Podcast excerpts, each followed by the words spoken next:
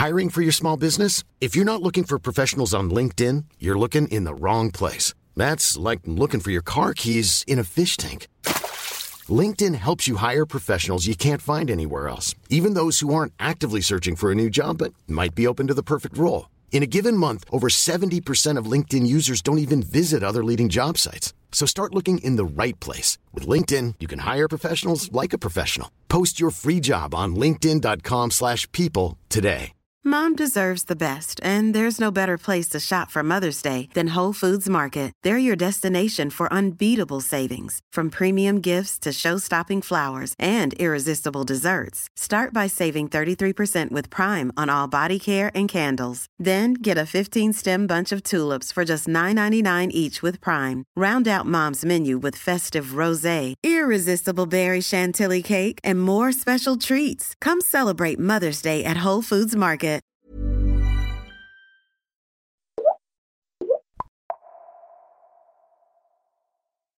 Lena Wengenerud, professor i statsvetenskap vid Göteborgs universitet, forskar bland annat kring det här med kvinnorepresentation i riksdagen och då undrar man förstås hur har trenden sett ut de senaste decennierna i vårt parlament? Ja, man kan säga sedan 70-talet så har det varit en stadig ökning av andelen kvinnor i riksdagen. I början på 70-talet var då partierna första gången började liksom lägga vikt för de här frågorna och sattes igång en tävlan mellan partierna vem som skulle vara bäst på att eh, ha hög andel kvinnor i sin partigrupp. Så 1971 ja, då hade vi 14 procent i riksdagen. Sen efter valet 73 så steg det upp ända till 21 procent och det här var liksom då ett gigantiskt hopp, särskilt vid den tiden. Sen har det varit en ganska stadig ökning sedan dess och en nedgång då som blev väldigt uppmärksammat var valet 1991. Då gick andelen kvinnor i riksdagen ner från 38 till 34 procent. Ser man det här internationellt så är det fortfarande en väldigt hög andel kvinnor i riksdagen. Men eh, det blev väldigt uppmärksammat för att vara just ett brott mot tidigare trender. Också ett brott mot den föreställningen att när det gäller jämställdhet, ja men allting går framåt, allt ordnar sig efter tid sådär.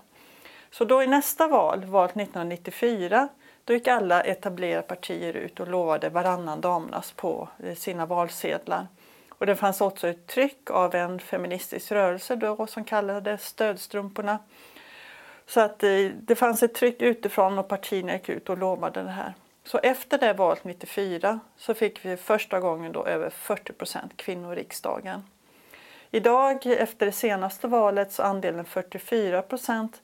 Så man kan säga att under den här perioden då som är ganska lång från 1994 ja då har det inte hänt jättemycket utan det är liksom en ganska stabil trend.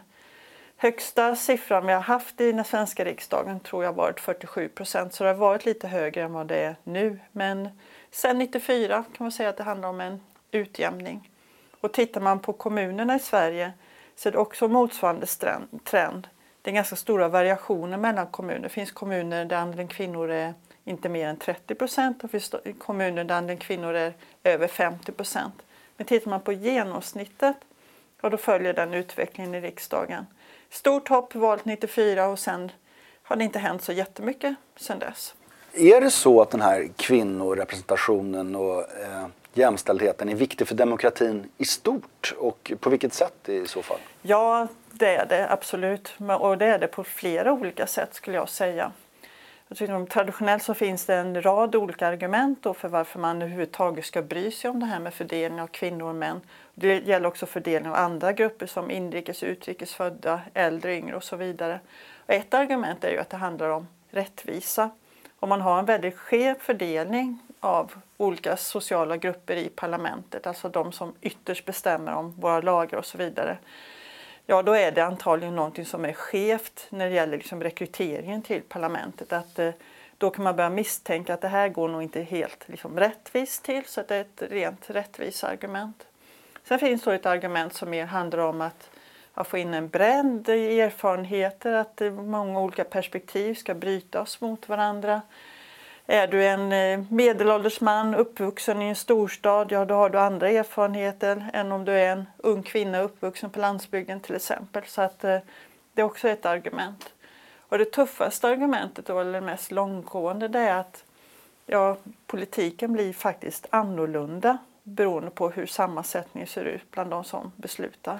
Ja, det, det, där är intressant för man undrar på vilket sätt blir då politiken annorlunda? Ja, det vi har kunnat se i våra undersökningar då, vid den här institutionen jag är verksam, så görs det ju en mängd olika undersökningar varje gång det är val. Vi gör ju enkäter till väljare och frågar dem vad de tycker och tänker om politik, vad som är viktiga frågor. Och på motsvarande sätt så gör vi då enkäter till politiker i riksdagen, politiker i kommunen. Och jag har själv också gjort en rad personliga intervjuer där jag har suttit med, ned med politiker och pratat med dem ansikte mot ansikte. Och eh, den här frågan du ställer den är förstås jättesvår att besvara för att det, man ska tänka på då att politik, när den väl kommer till omröstningen i riksdagens kammare eller i kommunfullmäktige, då är den ju i regel avgjord. Så politik utformas ju i en mängd liksom småmöten i utskott, i partigruppsmöten och så vidare. Så att väl framme till beslut så följer de flesta partilinjen. Men det man kunnat se då i undersökningar när man använder sig av enkäter, gör intervjuer och så vidare, det är att kvinnliga politiker lyfter upp de frågor som är särskilt viktiga för kvinnliga väljare när de tar ställning till sitt partival. Vi vet att för kvinnliga väljare är frågor om socialpolitik, familjepolitik, olika välfärdsfrågor betydligt viktigare än för män när de tar ställning till sitt partival. Det här betyder ju inte att alla kvinnor tycker på ett sätt och alla män tycker på ett annat sätt. Men det finns skilda liksom, tyngdpunkter bland kvinnliga och manliga väljare. Och de här skillnaderna kan man också se i riksdagen. Och särskilt tydligt var detta på 80-talet, 90-talet, att det var kvinnliga politiker som tog upp och drev frågor som ja, handlar om kvinnliga medborgares situation. Idag är mönstren lite mer utjämnande. Men mer konkret, ja, vad kan det handla om? Det är väldigt mycket i Sverige men även andra nordiska länder så är det i huvudsak kvinnliga politiker som drivit ut utbyggnad av offentlig barnomsorg. Möjligheten att kunna kombinera yrkesliv och familjeliv. Jag tror inte heller att vi hade haft en föräldralagstiftning som vi har idag utan en stor andel kvinnliga politiker. Eh, sexköpslagen från 1999 är ett ytterligare sådant exempel där kvinnoorganisationer utanför riksdagen drivit på frågor men sen då samarbetat med kvinnor i riksdagen som i sin tur då samarbetat med manliga kollegor. Så det finns liksom ett antal såna konkreta reformer som man kan peka på. Men sen kan man säga så här att eh, ja, frågorna i alla partier kan man se ett mönster att den här typen av frågor får större tyngd.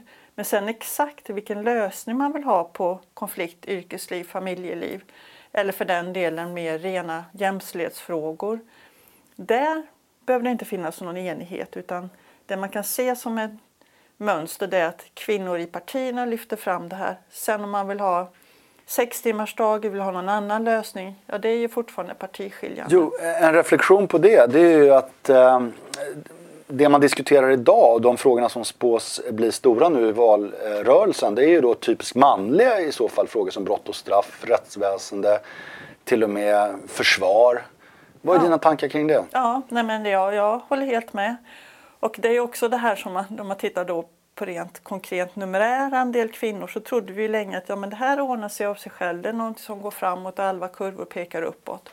Så valet 91 så blev detta då en tankeställare för väldigt många. Och jag gjorde intervjuer i riksdagen då med väldigt många politiker våren 94 inför eh, då den valrörelse när varannan damernas var mest aktuell. Och det var så intressant för att jag intervjuade både kvinnor och män. Och kvinnliga politiker de hade en tendens att säga ja nu blir vi 40 procent, det är nu det stora arbetet sätter igång. Medan manliga politiker sa ja ja nu har vi varannan damernas, nu kan vi väl sluta prata om det här med jämställdhet, nu, nu har vi nått dit vi ska. Och lite grann så här tror jag att det är att eh, de här frågorna behöver hela tiden liksom vara uppe och debatteras för annars har de en tendens att sjunka undan. Och jag pratade innan om att det här att ja, kvinnor och män närmar sig varandra i riksdagen och eh, fler män än tidigare börjar också driva olika välfärdsfrågor, socialpolitik och så vidare. Att vi ser faktiskt i våra undersökningar att ja, men vi är nog på väg tillbaka till ett gammalt mönster med mer tydliga könsskillnader återigen bland politiker. Men, men, ser du ett problem eller ser du det som ett misslyckande att uh, det är de här typen av frågor man diskuterar. Kvinnor borde väl kanske också bli engagerade i den här typen av frågeställningar? Jo, det är självklart. Med frågor om lag och ordning och, och brottsfrågor och så vidare. Det är klart att det rör kvinnor i jättestor utsträckning.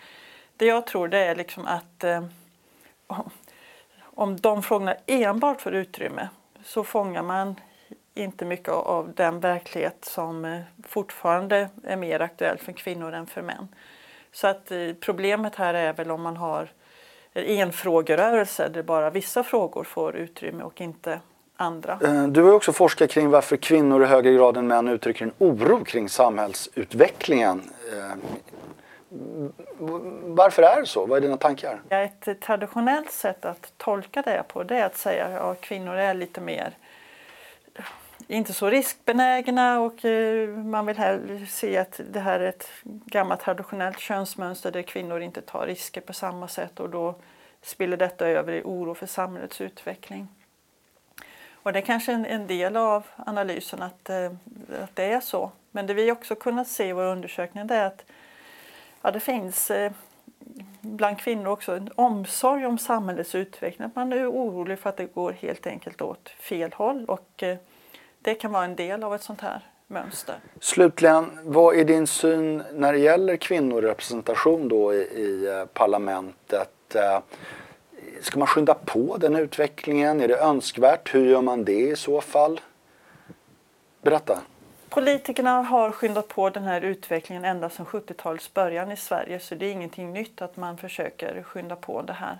Det började som process där man mer satte upp liksom lösa målformuleringar, man satte upp regleringar för hur det skulle se ut internt i partierna. Sen på 80-90-talet kom mer av kvotering så det har vi ju idag i några partier men inte alla. Och de partier som inte har kvotering har ju fortfarande någon typ av satsningar så att det här är någonting som ständigt görs.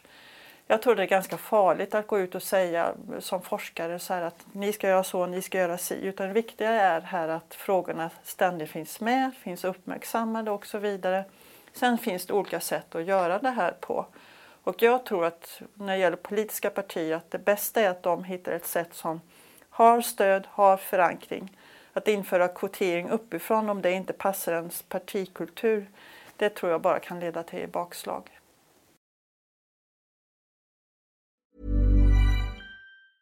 Even when we're on a budget we still deserve nice things. Quince is a place to scoop up stunning high-end goods for 50 to 80% less than similar brands.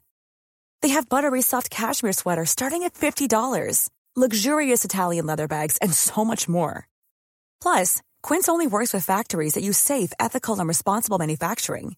Get the high-end goods you'll love without the high price tag with Quince.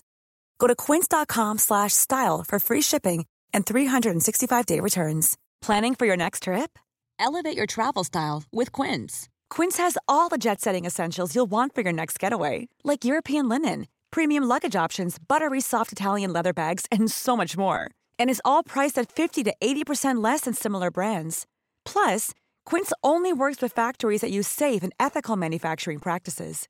Pack your bags with high-quality essentials you'll be wearing for vacations to come with Quince. Go to quince.com/pack for free shipping and 365-day returns.